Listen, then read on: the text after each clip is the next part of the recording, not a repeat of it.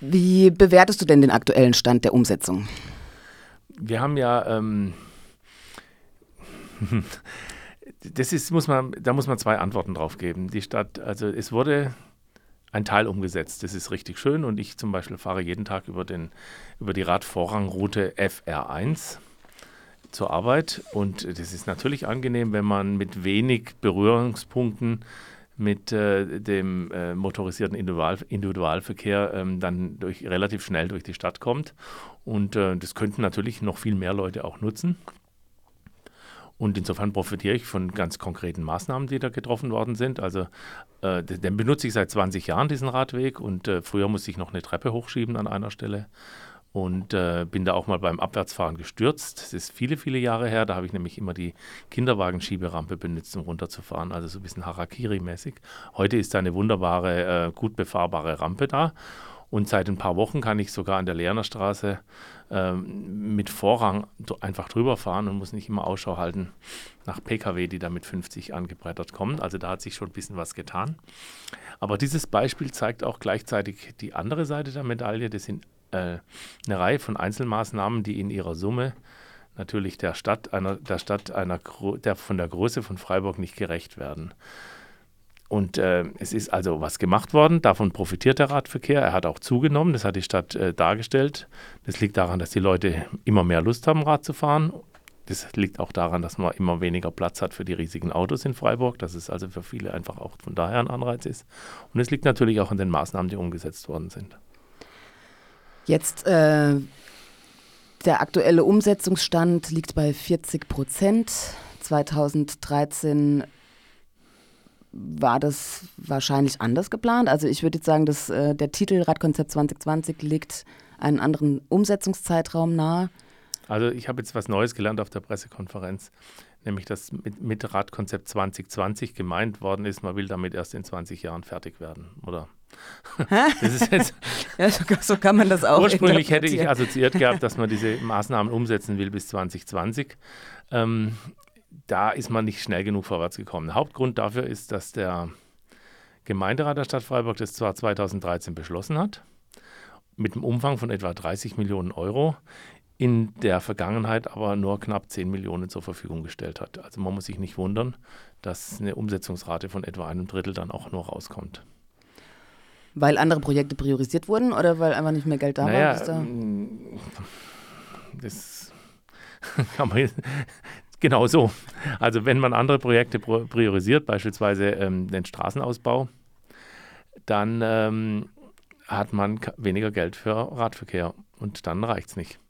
Also wir nehmen jetzt mal ein großes Beispiel der vergangenen Jahre in Freiburg. Äh, es wurde sehr aufwendig die Heinrich von Stephan Straße zur, vierspur äh, zur vierspurigen ähm, Pendlereinfallstraße ausgebaut. Das ist äh, eine Rieseninvestition gewesen. Die ist unhinterfragt gemacht worden und die macht natürlich auch gleichzeitig alle Bemühungen in Radverkehr zunichte. Also sie nimmt nicht nur Geld weg, sondern ähm, sie organisiert natürlich auch eine extreme Zunahme des Autoverkehrs, die wir erleben in Freiburg auf allen Ebenen und die uns den Platz, die Luft zum Atmen raubt und auch die Bemühungen in den Radverkehrsausbau äh, letztlich dann wieder konterkariert. Wir haben jetzt schon kurz über die äh, von Baubürgermeister Haag heraufbeschworene Flächenkonkurrenz zumindest mal angeschnitten. Ja gut, also jetzt kommen wir zu den guten Nachrichten. Zum einen ist, dass der Stadt durchaus bewusst ist, dass sie da äh, die Anstrengungen verstärken kann. Und äh, im Garten- und Tiefbauamt, da sitzen auch leidenschaftliche Radwegeplanerinnen, Planer Radwegebauer, also Leute, die wirklich auch wissen, wie man die Infrastruktur in Freiburg für Radverkehr und auch Fußverkehr verbessern kann, die das gerne möchten und die natürlich da auch vom Gemeinderat A mit Mittel ausgestattet werden möchten und B auch einfach ähm, von der Leine gelassen werden wollen, dass sie das tun können und äh, nicht ausschließlich oder nicht äh, auch zum ganz hohen Maße, was eben der Fall ist, sich um den, äh, Flie das Fließen äh, eines immer weiter wachsenden Autoverkehrs kümmern sollen. Und ähm, jetzt ist so, dass in der Stadt eben nicht unendlich viel Platz ist. Und äh, jeder Platz, den man den Fußgängerinnen und Fußgängern geben möchte, damit sie sich zum Beispiel sicher auf Gehwegen fühlen, oder eben den Radfahrenden, damit sie schnell durch die Stadt kommen, dass es Rad, das Verkehrsmittel, das am, mit dem man am schnellsten in der Stadt von A nach B kommt, wird oder überall wird, das, diese Fläche muss jemand anderem weggenommen werden. Jetzt könnte man als Radfahrer sagen, macht doch die Gehwege schmaler. Wir können uns schon vorstellen, dass es jetzt nicht unbedingt dann hilft. Und äh, der Platz kommt tatsächlich von den zahlenmäßig vergleichsweise wenigen Nutzerinnen der PKWs äh, her. Und das ist das Thema Flächenkonkurrenz. Und wenn wir in Zukunft Radverkehrsinfrastruktur äh, wirklich so ausbauen wollen, dass es einen signifikanten Beitrag zum Klimaschutz leistet, äh, also dann müssen diese Flächen vom Autoverkehr kommen. Und das ist eine Aufgabe, die wird noch gesellschaftliche Diskussionen oder in der Stadt ähm, bedeuten.